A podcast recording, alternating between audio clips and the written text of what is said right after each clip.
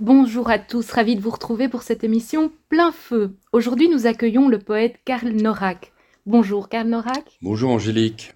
Alors, euh, vous avez été euh, poète euh, national durant deux ans et vous avez publié de nombreux titres, parmi lesquels L'envers des circonstances chez Maelstrom Révolution, Un verre d'eau glacée au taillis-pré et Ma plus belle ombre aux éditions Mémo. Vous êtes né avec des parents qui étaient présent dans, le domaine artistique. Est-ce que ça a eu une influence majeure sur votre, euh, votre choix de devenir poète?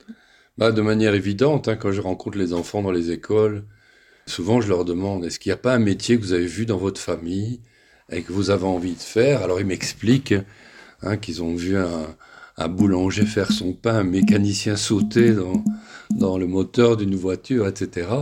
Et moi j'étais partagé entre ma mère euh, qui faisait des spectacles de poésie et qui dirigeait un théâtre de marionnettes itinérant. Et donc c'était la poésie portée par la voix et le geste. Et mon père porté aussi par le geste, qui lui, dans le secret de, son bureau, où il me laissait le regarder, mais il n'avait pas trop envie que je le dérange, il y avait cette sorte de magnifique chorégraphie qu'est l'écriture. En plus, mon père, il écrit avec un style de d'instituteur à l'ancienne au niveau de l'écriture. Hein. Je ne parle pas du fond, mais au niveau de la graphie. Et donc, on a vraiment l'impression d'avoir une main qui est en train de, danser. Et donc, moi, j'ai essayé d'imiter ce geste. D'ailleurs, au début, j'écrivais des poèmes lettristes parce que j'avais deux ou trois ans, je connaissais pas encore, euh, euh, j'avais pas encore appris à lire et écrire, mais j'avais déjà le, goût du geste d'écrire, en tout cas de, de cette envie. Alors, comment précisément devient-on poète? Est-ce que c'est un projet d'enfant? Bah, on, devient poète parce que les mots vous traversent. Hein. Moi, quand vous écoutez une musique, au bout d'un moment, vous êtes traversé par une musique. Si vous regardez longtemps un paysage, au bout d'un moment, vous êtes traversé par ce paysage. Et parfois, on est traversé par des mots. Et parfois, euh, c'est souvent à l'adolescence. D'ailleurs, j'étais très souvent frappé en allant parfois dans des... J'ai fait beaucoup les, toutes les banlieues de Paris ou des villes françaises à la rencontre d'adolescents qui n'avaient jamais lu un livre de poésie. Par contre, j'étais surpris de savoir que beaucoup avaient incarné secret pour en écrire. Et donc, il y a un moment comme ça où les mots vous viennent, et c'est quelque chose qui doit être assez naturel et, qui doit garder, à mon avis, quelque chose d'inexplicable. Où écrivez-vous?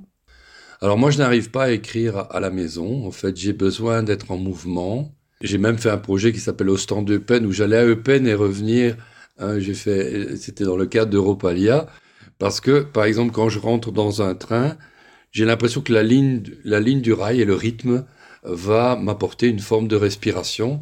Quand je suis dans un café, je ne vais pas recopier les conversations qui me viennent, mais il y a une sorte d'adrénaline, il y a l'énergie euh, des gens qui sont autour de moi, la présence humaine autour de moi qui me, qui me donne envie d'écrire et peut-être même de, m'échapper d'un thème qui n'a rien à voir avec, avec l'endroit où je suis.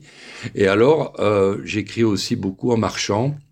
Enfant, mes, mes parents m'avaient dit, bon maintenant, tes amis du quartier sont loin, mais tu as six kilomètres de forêt qui ne nous appartiennent pas, mais qui, qui sont au terrain de jeu libre. Et donc, je m'inventais des poèmes et des histoires en marchant. Et au fond, j'ai gardé cette habitude toute la vie. Donc vous avez grandi dans un espace euh, vert Voilà, d'abord j'ai grandi vraiment dans une cité populaire, parce que mes parents sont, deux intellectuels, hein, mais qui viennent tous les deux d'un milieu minier ou ouvrier. Mais après, vers l'âge de 8 ans, mon père a décidé de réaliser son rêve, c'est-à-dire acheter un tout petit coin de forêt pour écrire au milieu des, des oiseaux et des arbres. Parce que lui, lui, il écrit chez lui, il écrit dans un silence matiné de chants d'oiseaux. Hein. Et alors là, j'étais, j'allais dire, confronté à une solitude heureuse. Hein, c'est-à-dire que moi, je me sentais très très bien avec mes parents, mais j'étais loin des autres enfants. Et donc, je suis rentré un peu dans l'amitié des arbres. Je pense que quand on confronte un enfant à une nature très très proche, géographiquement, euh, je parlais tout à l'heure de, Francis Allais, qui est un, un grand botaniste que j'ai rencontré. Et lui, il m'a dit que c'était normal de parler à un arbre, c'était normal de reconnaître l'intelligence de l'arbre. Et euh, finalement, tous nos instincts d'enfant, quand nous sommes dans, dans, la nature, peuvent être vrais. Est-ce que le fait d'avoir été enfant unique a développé davantage euh, cette capacité de, de s'approcher de votre environnement, euh, faute de, de compagnons de jeu immédiats? Oui, là, c'est sûr que quand on est un enfant seul, disons dans la forêt, On s'invente des histoires, on s'invente des amis imaginaires, on invente aussi d'autres jeux. Moi, j'ai toujours été à la recherche de sororité et de fraternité, par contre. Hein. J'ai jamais trouvé qu'être un enfant unique était un idéal.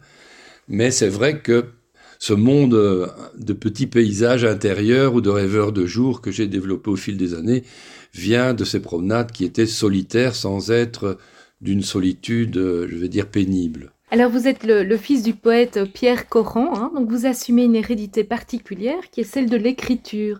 Comment se distingue-t-on du père dans ce cas? Au début, dans les, années 90, où j'ai commencé à publier, tous les articles avaient toujours le même titre, Bon chien, bonne race, euh, euh, voilà, donc c'était toujours des, expressions françaises par rapport au fait de, de, me mettre en relation avec, avec mon père. Je me suis amusé à prendre un pseudonyme parce qu'on s'appelle ni Coran ni Norak, qui, était, qui est l'anagramme de, du pseudonyme de mon père. Mon père qui adore les anagrammes. Hein, euh, il dit qu'en poésie, toute image devient de la magie. Il a écrit des, des textes qui sont faits uniquement, uniquement d'anagrammes. Alors après, c'est un long chemin pour... Euh, qu'on vous prenne au sérieux pour vous-même en quelque sorte. Mais je suis le premier fan de mon père. Hein. Il dit toujours c'est mon meilleur ami. Et euh, mon père, à 88 ans, publie tous les ans deux à trois livres. Le matin, il aime bien se lever juste avant l'aube pour voir l'aube se lever. Donc c'est vraiment une démarche chez lui euh, d'une recherche spirituelle quelque part. Et il écrit sa pensée du jour euh, sur, sur le jour qui se lève. Et donc, euh, voilà, il, continue euh, son voyage d'écrivain. Moi, je l'appelle mon poète chinois parce que les poètes chinois classiques partaient dans les forêts ou en haut d'une montagne, un peu loin des affaires du monde pour aller à la recherche d'autres paysages plus intérieurs. Karl Nora, qu'est-ce que vous vivez de, vos écrits, de la poésie? Ah oui, ce fut par contre un très très long chemin. Hein. J'ai eu euh, la chance d'avoir l'un ou l'autre livre pour les enfants qui, euh, dont le voyage a été très très long. Hein, en particulier un livre que j'ai devant moi qui s'appelle Les mots doux. Et je l'ai reçu euh, cette semaine en, en Khmer. Et pour moi, c'était une merveille d'ailleurs de voir toutes ces, graphies. J'ai la chance d'avoir des livres qui existent aujourd'hui en 50 langues. Le, hasard veut qu'on ait ce chiffre rond. Et pour moi, c'est pas du tout un esprit de gloriole. Et d'ailleurs, c'est l'enfant en moi qui s'émerveille de ça, parce que l'autre fois, je reçois un livre du Japon, et c'était le printemps, et je me, et j'imaginais une image de d'un enfant à Kyoto qui va se balader sous les cerisiers en fleurs avec mon livre sous le bras. J'étais complètement émerveillé. Oui, alors justement, vous vivez de, belles histoires avec euh, les traductions, hein, comme par exemple celle en, langue créole. Oui, alors parfois on m'annonce que je suis traduit dans une langue dont je ne connais pas le nom. Hein, et là, en l'occurrence, c'est le papiamentu. Alors je dis, c'est merveilleux d'avoir un livre en papiamentu, mais qu'est-ce que c'est? Ça vient d'où? Et alors on m'a dit que c'était le, le créole des îles du Pacifique et que c'était une langue qui avait été plus ou moins interdite par le colonisateur qui, qui imposait uniquement euh, l'espagnol. Et il y a aujourd'hui, comme dans pas mal de pays, et à juste titre, un retour à, une langue plus originelle, au droit à la langue originelle. Et ils ont choisi mon livre qui parle de douceur pour donner les premiers rudiments de cette langue oubliée aux enfants euh, aujourd'hui, donc dans, dans ces îles du Pacifique. Et quand j'ai appris cette histoire-là, j'en ai été profondément ému parce que les personnages ou les poèmes que vous inventez font des voyages auxquels euh, Déjà, le poème naît de l'inattendu, mais après, il va vers l'inattendu. Alors, les, formats et les couleurs, euh, enfin, ou les titres peuvent vraiment changer. Hein oui, oui. Les euh, couvertures, par exemple. Voilà, d'ailleurs, près de Paris, il va y avoir bientôt une exposition où, où j'ai amené tous les livres dans toutes les langues pour le plaisir de voir les graphies. Ils vont être lus d'ailleurs par des gens qui connaissent le coréen, qui connaissent l'arabe, qui connaissent le russe et il y aura le plaisir d'entendre euh, les histoires ou les poèmes dans une autre langue. Mais selon les pays, euh, parfois c'est très surprenant. On change le titre, on change la couverture. Il y a des livres minuscules qui deviennent géants. J'ai un livre qui était un grand format qui est devenu un roman, moi qui n'ai jamais écrit de roman. Voilà mon premier roman, mais il existe uniquement en chinois. Alors j'ai des livres d'ailleurs qui parfois ne sont parus qu'en japonais ou qui ne sont parus qu'en anglais. Donc ça, c'était assez surprenant aussi. Euh, parfois, votre, votre livre fait, un chemin qui, qui n'était pas prévu du tout au départ. Et vous ne connaissez pas forcément les traducteurs, les... C'est vraiment, comme vous le dites, un, voyage loin de votre propre décor ou votre réalité. Ah, évidemment, quand c'est en néerlandais, en italien ou en anglais, je peux, je peux apprécier la, la traduction, mais sinon, évidemment, on doit, on doit faire confiance à, hein, trouver, trouver son histoire derrière ces signes, souvent d'ailleurs euh, énigmatiques et absolument magnifiques, qui sont les, graphies du monde entier. Qu'est-ce qui vous inspire? Moi, ce qui m'inspire, c'est peut-être d'abord la, la, collection d'instants, c'est-à-dire se laisser, se laisser imprégner par des sentiments, par tout ce qui est autour de vous, et écrire sans, sans avoir vraiment de projet. C'est-à-dire, euh, souvent, il y a une phrase qui vous vient, et quelquefois, quand vous avez de la chance, c'est comme ce petit bout de laine sur lequel on tirerait, et puis il y a toujours quelque chose qui vient derrière. Les Inuits, souvent, font des sculptures en disant ça doit tenir sur l'espace de ma main, de ma paume. Et moi, souvent, un texte, c'est l'espace d'une page. Hein. C'est pour ça que j'écris beaucoup plus de poèmes. Pour moi, quand j'écris un conte qui devient un album pour enfants, c'est déjà quelque chose de long. Un jour, il y a une journaliste, pourtant d'un grand journal qui s'appelle Le Monde, elle m'a dit, Carl, je pense que vous êtes mûr pour le roman maintenant. Et je lui ai dit, mais je n'ai jamais voulu construire des paquebots. Moi, j'ai construit des petits bateaux de papier. Et j'essaie de rêver qu'ils naviguent quand même. C'est comme si vous demandiez à un coureur du 100 mètres, pourquoi tu ne ferais pas un 10 000 mètres ou un marathon? Hein, Pour moi, euh, c'est quelque chose de complètement différent. Je pense même que c'est une question de, j'ai pas une très bonne respiration. Et je pense même qu'il y a quelque chose vraiment de physique. J'ai besoin d'un souffle, en fait. Hein, je dis parfois aux enfants, tu vois une danseuse, elle tourne trois fois devant toi comme ça, et puis elle va s'en aller. Ça, c'est le poème. Trois fois, et puis elle va s'en aller. Au début du confinement, vous avez lancé Fleurs de funérailles avec euh, d'autres poètes hein, qui vous ont rejoint, puisque 80 poètes belges se sont joints à vous dans cette initiative qui voulait vraiment euh, soutenir les survivants. Voulez-vous nous raconter? Oui, bah ça c'était la, disons, la plus grande aventure que j'ai eue pendant ces deux ans de, de, de poète national. Pour moi, c'était important quand on voyait ces, enterrements solitaires d'essayer de, donner un moment de lumière, un moment de, beauté et aussi un moment de partage, parfois en l'absence des familles, puisque quelquefois d'ailleurs les familles après m'ont envoyé des, films parce qu'ils étaient en train de filmer ça pour tous ceux qui ne pouvaient pas être là. Et ça, c'était quelque chose d'important. Et donc, j'ai euh, contacté les poètes que je connaissais, des poètes de 20 ans, des poètes de 80 ans, des slameurs, des poètes qui, qui sont dans des genres euh, euh, littéraires beaucoup plus, euh, je veux dire, plus de, leur laboratoire intérieur, donc des styles poétiques complètement différents, et évidemment des trois langues. Et ils ont écrit des poèmes généraux, donc qui pouvaient être lus dans toute cérémonie, que j'ai fait traduire d'ailleurs dans une dizaine de langues.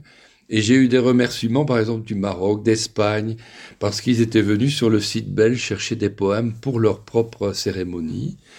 Mais alors, certains poètes avaient accepté qu'on puisse appeler euh, directement la famille.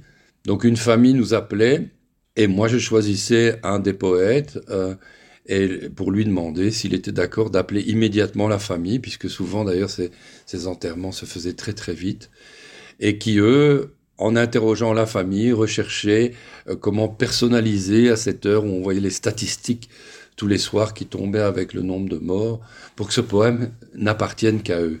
Ça représente à peu près combien de poèmes créés à cette occasion? Il y en a eu environ une centaine.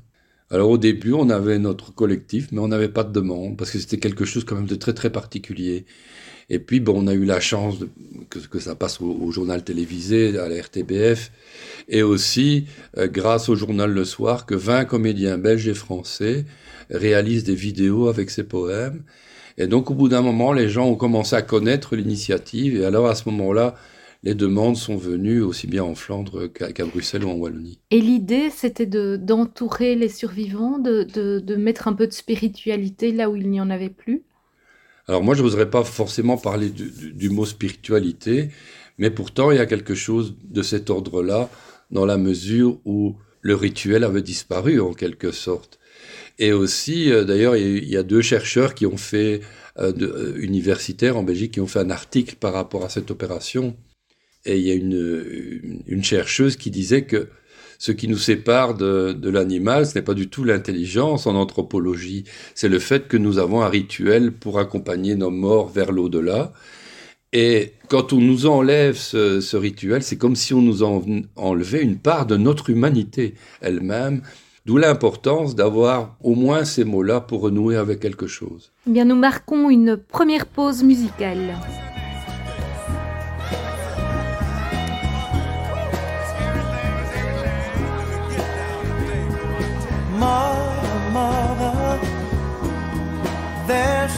Many of you crying. Brother, brother, brother, there's far too many of you dying. You know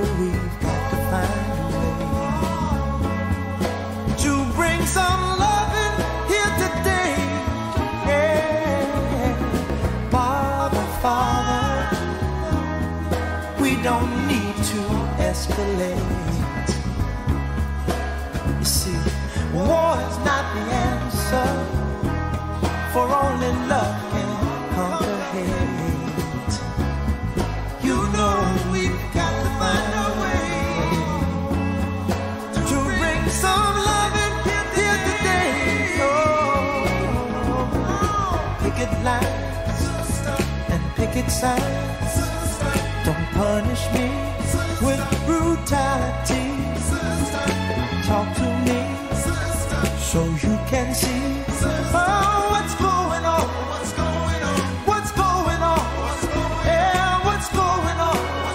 Oh, what's going on? Right on.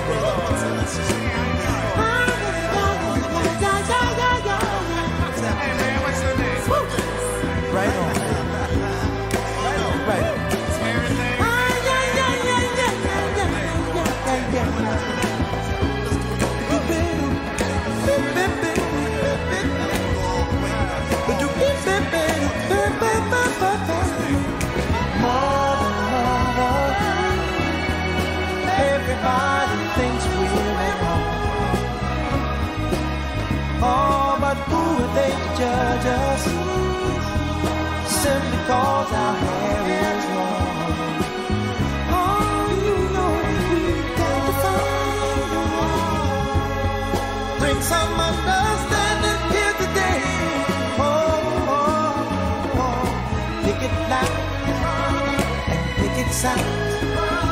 Don't punish me with brutality. Come on, talk to me. If you can see what's going on.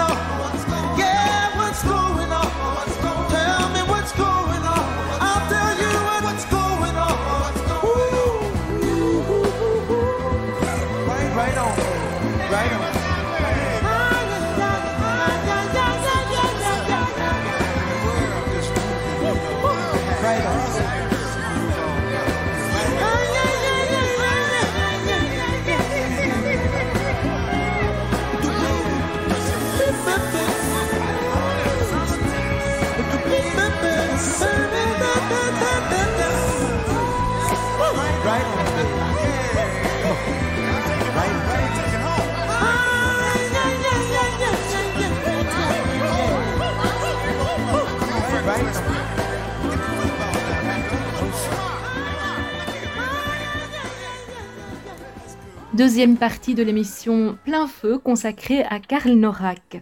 Alors Karl Norak, l'année euh, 2022 a été faste. hein. vous avez euh, connu beaucoup de publications, un peu dans le prolongement euh, de, votre euh, nomination de poète national. Au fond, ce- ce- cette décision de devenir poète national, comment est-elle née? Mais en Belgique, euh, dans les pays où il y a un poète national, les systèmes sont différents. En Angleterre, c'est encore euh, lié au pouvoir. Donc Madame la Reine peut dire, cher poète national, pouvez-vous, pour cette occasion, me faire un poème? En Belgique, ça ne fonctionne pas du tout comme ça. Il n'y a absolument aucune candidature. Ce sont les maisons de poésie de toute la Belgique, euh, donc au-delà de la frontière linguistique, qui se réunissent autour d'une table et qui proposent des noms en alternance évidemment des, des poétesses et des poètes, et aussi évidemment néerlandophones et euh, francophones, et un jour euh, certainement aussi germanophones. Et donc on vous téléphone et on vous, on vous annonce cette euh, demande. Et j'ai demandé à tous ceux qui m'ont précédé, ils avaient tous la même surprise, voire, voire hésitation, parce que c'est quand même un titre honorifique, mais qui n'est pas rétribué. Donc ça veut dire qu'il faut donner deux ans de sa vie à un voyage qui est, qui est un petit peu périlleux aussi, dans la mesure où on doit écrire euh, euh, dans l'urgence. Moi, j'aime bien oublier un poème pour aller le rechercher. Là, ben, euh, quand, quand on a fermé les lieux culturels, quand c'était les inondations, il fallait écrire des poèmes à ce moment-là.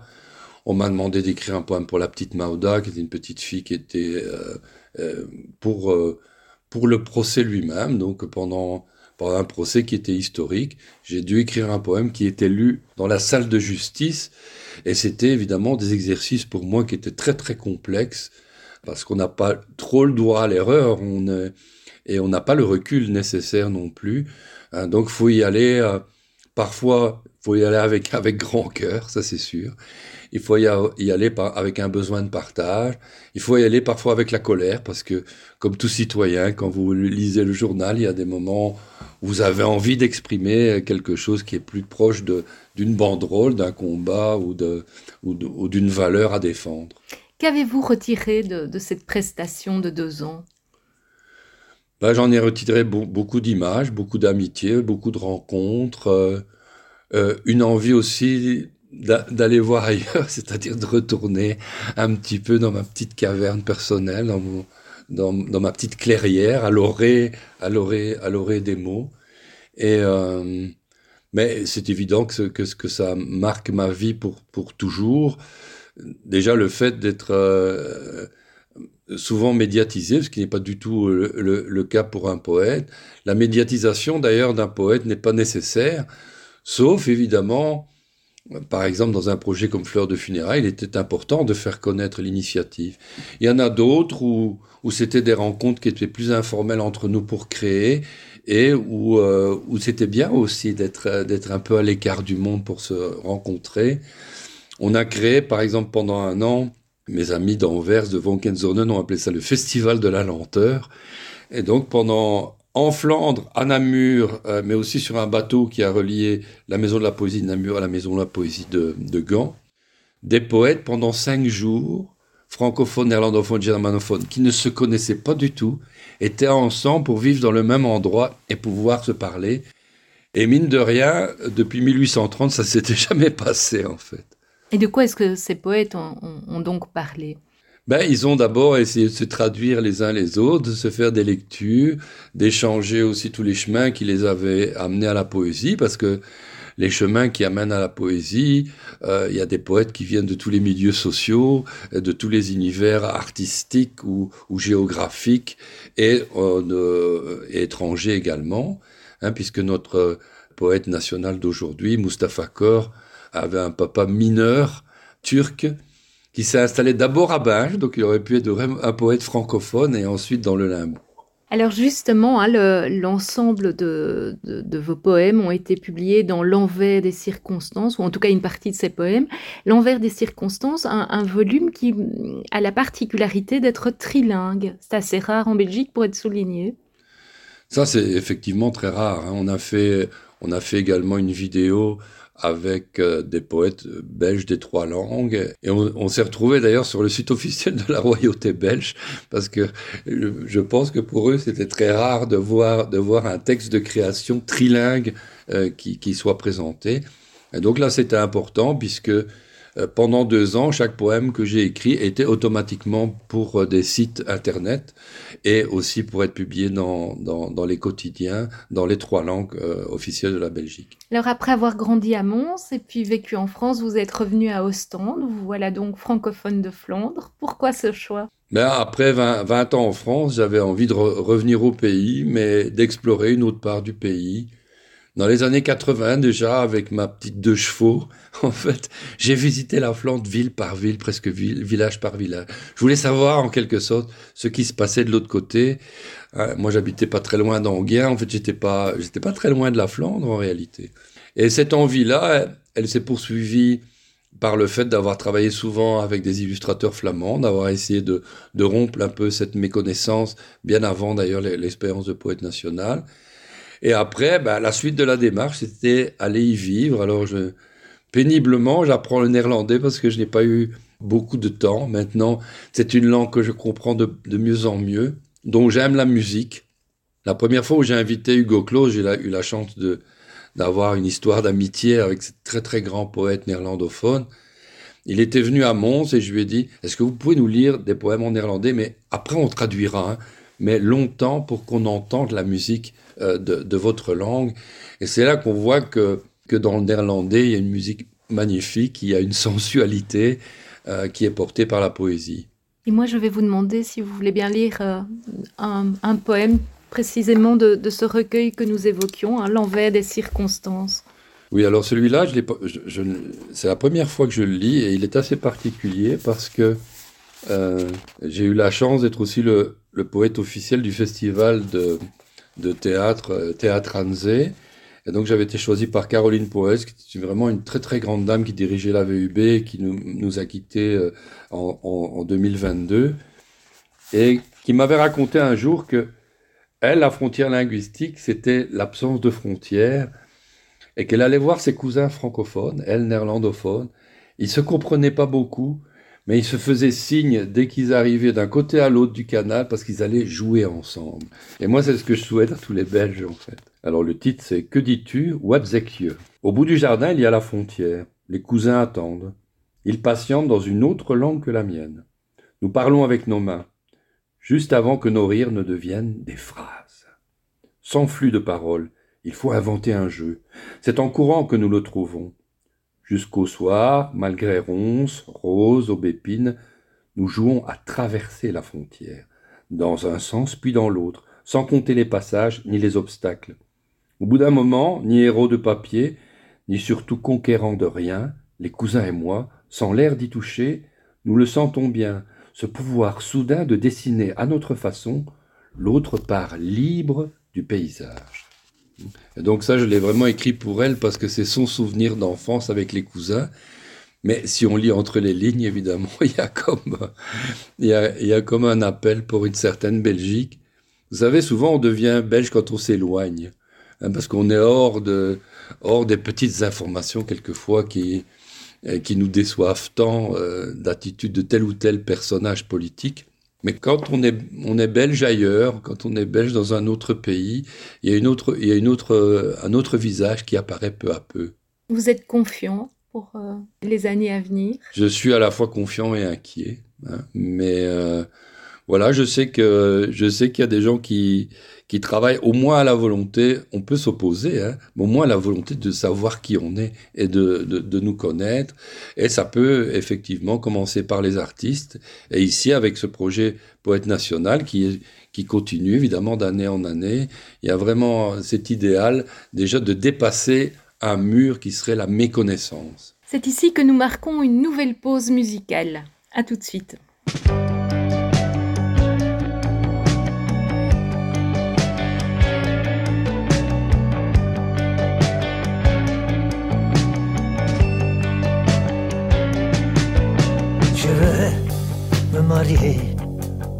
Avec le vent. Je prends le soleil comme mon amant avec les nuages. Je danse le French cancan, mais le vendredi, le tango, le tango samba. Hier, c'était le passé aujourd'hui la vérité. Hier, c'était le passé, aujourd'hui la vérité. Embrasse le passé, elle n'existe plus. La vie, aujourd'hui, elle est plus importante.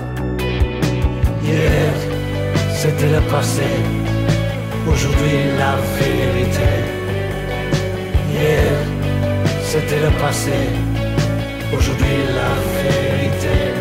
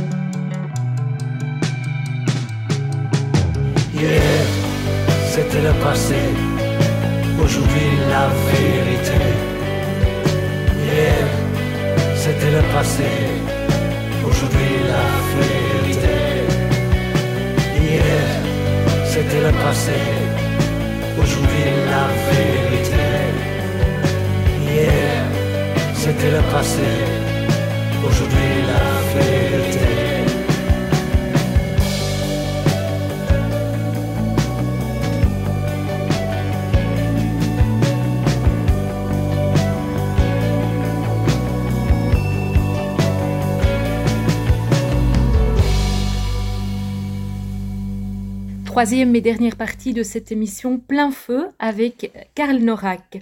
Alors, euh, nous évoquions vos projets euh, passés et, c'est l'occasion de- d'aborder ceux qui vous tiennent à cœur cette année, hein, puisqu'en 2023, vous allez notamment euh, vivre cette grande expérience de Cantania. Voudriez-vous nous raconter Voilà, donc ça se passe tous- les deux ans au Palais des Beaux-Arts et cette année, bon, j'ai eu l'honneur d'être choisi pour écrire le, texte. Donc c'est une cantate qui est chantée deux fois euh, par 200 enfants bruxellois, mais qui est chantée en deux langues directement. Donc la, même chanson mélange, euh, mélange les deux langues. Et donc deux fois 200 enfants vont se succéder au Palais des Beaux-Arts avec l'Orchestre symphonique de Belgique. Et j'ai pu travailler avec un chef d'orchestre, mais aussi Lisa van der Haa, qui est une compositrice et une chanteuse de rock euh, euh, d'Anvers. Et donc, il y avait vraiment ce partage des deux langues.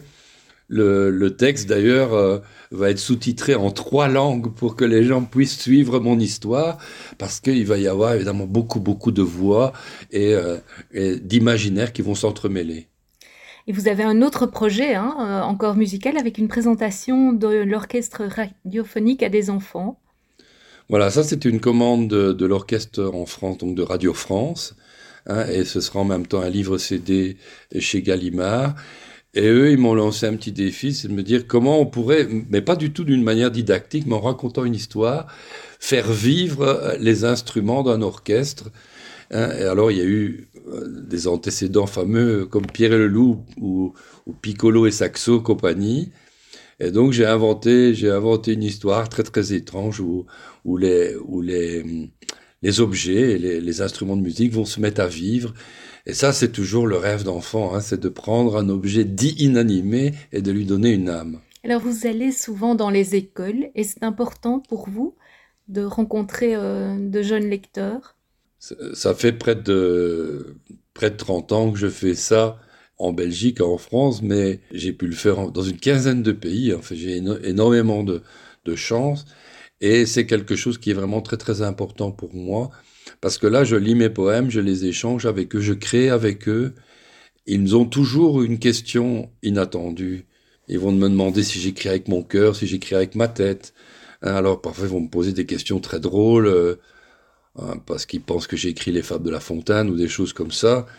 Mais ils ont euh, un regard sur un poème, et c'est là qu'on voit d'ailleurs la polysémie d'un poème, c'est-à-dire on le raconte aux enfants, et puis on dit donnez-moi votre impression, qu'est-ce que vous avez vu? Et ce qui est merveilleux, c'est que euh, ils voient souvent des choses qui sont complètement différentes. Et, ça, c'est vraiment un émerveillement pour moi de partager la poésie et évidemment aussi de- d'essayer de leur en donner le goût. Est-ce que vous êtes inquiet de cette société qui dématérialise? Parce que les livres finalement euh, tendent à devenir des, objets virtuels.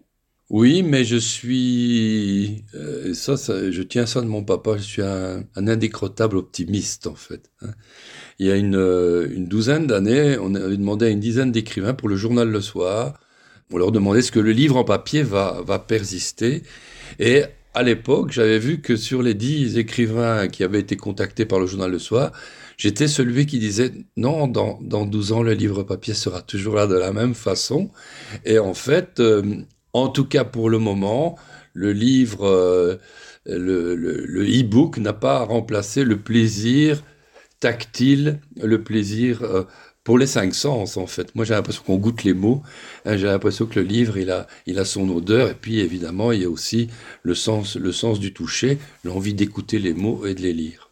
Alors, Le poète euh, peut-il ou doit-il être engagé dans la vie politique et écologique? Vous en avez fait l'expérience particulière hein, en étant euh, poète national. Est-ce que c'est un engagement qui, a du sens aujourd'hui en 2023 C'est un engagement qui a, du sens aujourd'hui pour moi. Par contre, j'ai toujours défendu l'inverse, c'est-à-dire que euh, déjà quand vous écrivez un poème, il y a un engagement qui est celui de la langue. hein, et donc vous pouvez, si vous voulez, euh, seulement éc- écrire votre sentiment ou ce qui vous traverse euh, pendant une seconde, euh, sans avoir besoin qu'il y ait quelconque engagement de société dans les mots que vous écrivez. Hein, il y a des poètes qui ont passé toute leur vie dans, dans une forme de laboratoire intérieur à essayer de, de, trouver ce qui n'est pas le néant entre eux et d'essayer de, de trouver qui était le, le, ressort de leur esprit ou de, de leurs voyages intérieurs. Mais en même temps, moi en tout cas, quand j'écris pour, euh, pour les enfants, il y a de plus en plus mes valeurs, tout ce que j'ai envie de, de, leur apporter qui va, qui va transparaître. hein.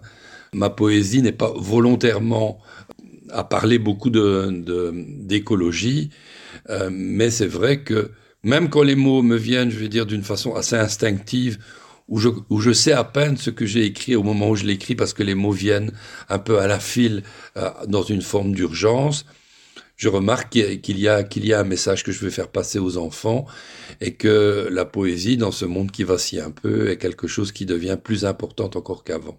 Et son accueil est, est- est à la hauteur de vos espérances? Mais c'est-à-dire tous les observateurs disent qu'il y a un retour vers la poésie par rapport à il y a 10 ou 20 ans. Euh, alors on pourra en donner beaucoup, euh, beaucoup d'explications. Hein, il y a de jeunes générations de poètes aussi qui, qui, apportent des, des changements dans la façon de présenter la poésie et de la partager.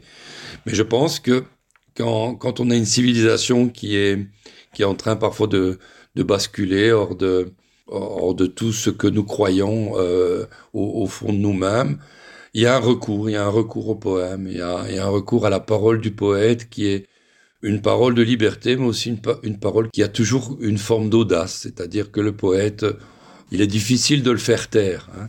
On a malheureusement énormément d'exemples où on fait taire les poètes encore aujourd'hui dans de multiples pays, mais il y a toujours euh, euh, finalement cette parole qui ne peut pas être enfermée. Alors, durant le confinement, les gens ont, lu davantage, notamment de la poésie. Donc, est-ce qu'on peut dire que cette, euh, celle-ci a bénéficié d'un, engouement euh, particulier qui est peut-être euh, prometteur pour les jours à venir? Mais il est vrai que pendant le confinement, les gens avaient besoin de, de chercher quelque chose qui remplaçait les, les rapports humains et quelque chose qui ne soit pas simplement une détente ou quelque chose qui soit superficiel. Hein, Et donc, euh, ils avaient envie de profondeur, ils avaient envie d'aller à la rencontre d'eux. Et moi, je dis que derrière un bon poème, il y a toujours un visage qui vous regarde quelque part. Et donc, effectivement, ce, phénomène est important. Au Québec, par exemple, les gens euh, en français lisent beaucoup plus de poèmes qu'en France ou qu'en Belgique. Et alors ils me disent c'est parce qu'on est dans des petits villages et qu'il fait très froid et qu'on est à la maison qu'on a besoin de se réchauffer avec les mots. Les poètes québécois m'avaient raconté ça, j'ai passé quelques mois là-bas. Il m'est arrivé de faire plusieurs tournées dans les prisons, par exemple aussi, où les prisonniers sont à la recherche aussi d'un message différent, sous une forme différente. Et à part les livres euh, les polars et les livres de loi, ce sont les livres de poésie qui sont les plus lus dans les prisons françaises, en fait. Ça, personne ne le sait. Ah Non, non, on l'imagine pas. Euh, vous avez un beau projet hein, pour euh, le printemps prochain, en 2024, puisque vous vous rendrez à San Francisco. Oui, ça, c'est une nouvelle toute fraîche. hein. Euh, parfois, j'ai l'occasion d'aller dans des écoles françaises, mais aussi en essayant de me débrouiller en, anglais, parfois avec quelques surprises.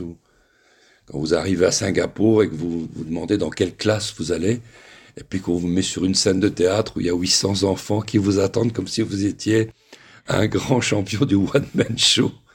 Euh, Mais aller chercher l'enfant dans un autre paysage, c'est extraordinaire parce que des échanges que j'ai avec les enfants dans, ces écoles, dans ces pays-là, je reviens toujours avec une histoire comme souvenir qui va devenir un album à chaque fois. Je sais qu'à un moment donné, un, un petit détail, hein, par exemple à Singapour, c'était une petite fille qui jouait avec un lampion. Euh, ça peut être vraiment un petit instant qui va déclencher l'envie d'écrire. Est-ce que l'enfance est universelle? Mais je pense, elle doit être universelle en l'homme aussi ou en la femme. Hein, Pour, pour moi, un être idéal, c'est quelqu'un qui pourrait à la fois avoir l'émerveillement de l'enfance, l'envie de s'opposer qu'on a quand on est adolescent, une forme de révolte qu'on doit garder toute notre vie, et après cette euh, prétendue sagesse ou clairvoyance de, de l'âge adulte. Quelqu'un qui peut trouver un peu l'équilibre entre ces trois âges et ces trois valeurs en lui, je pense peut être un homme ou une femme accompli d'une certaine façon. Quelle image de vous aimeriez-vous laisser? Alors, bah, il n'y a, a pas longtemps, pour la première fois, on a eu une émission de télévision où j'étais à côté de mon père. Et alors, on lui a demandé de me résumer d'un mot et il a dit l'honnêteté. Et j'ai trouvé, ça m'a beaucoup touché, en fait. D'essayer, voilà, d'essayer d'être en, en connexion avec ce qu'on a au fond de soi-même. Karl Norak, merci. Merci beaucoup. My love was strong as a lion, soft as the cotton you lying. Times we got hot like an iron, you and I. Our hearts had never been broken. We were so innocent, darling. We used to talk till the morning, you and I. We had that mixtape on every weekend, had every repeating, had it repeating. You were my September song, summer lasted too long. Time moves so slowly when you're only 15. You were my September song. Tell me, where have you gone? Do you remember me? We were only 15. Sometimes I think that I see you facing the strangest of places down on the underground station, passing by. I get a mad sense of danger, feel like my heart couldn't take it. Cause if we met, we'd be strangers, you and I. Still, I play that mixtape every weekend. Got it repeating, got it repeating. You were my September song, summer lasted too long. Time moves so slowly when you're only 15. You were my September song. Tell me,